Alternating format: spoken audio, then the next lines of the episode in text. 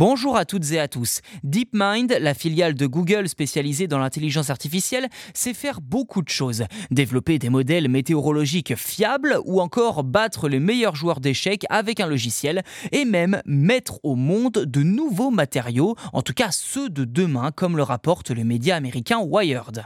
Comme vous le savez, les innovations technologiques font souvent l'objet d'intenses débats, que ce soit au niveau économique, où certains considèrent que le progrès technologique est le pilier central du système économique d'aujourd'hui, ou encore au niveau écologique, puisque les nouveautés ont souvent besoin d'énormément de ressources pour naître avant de s'affiner avec le temps.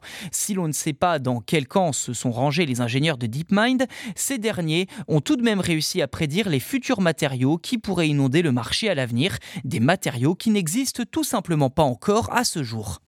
C'est donc dans une étude publiée dans la prestigieuse revue Nature que la société a estimé à plus de 2 millions le nombre de matières inédites qui pourraient être bientôt employées dans la vie quotidienne.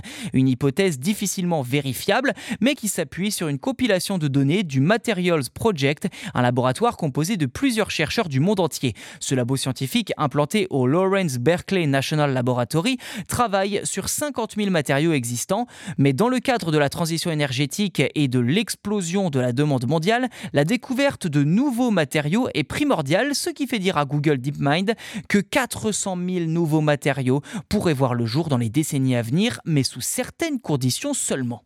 Alors avant de crier victoire, le processus pour donner naissance à ces matériaux pourrait s'avérer long et coûteux.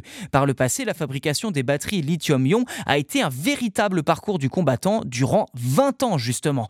Aujourd'hui, on retrouve l'association lithium-ion dans quasiment tous les objets électroniques du quotidien. Je cite la directrice du projet, Christine Persson, si nous parvenons à réduire ce délai encore, nous pourrions parvenir à une véritable percée. Fin de citation. Mais comme on a pu le vérifier par le passé, impossible n'est DeepMind, ce qui a de quoi nous rendre optimistes dans ce projet.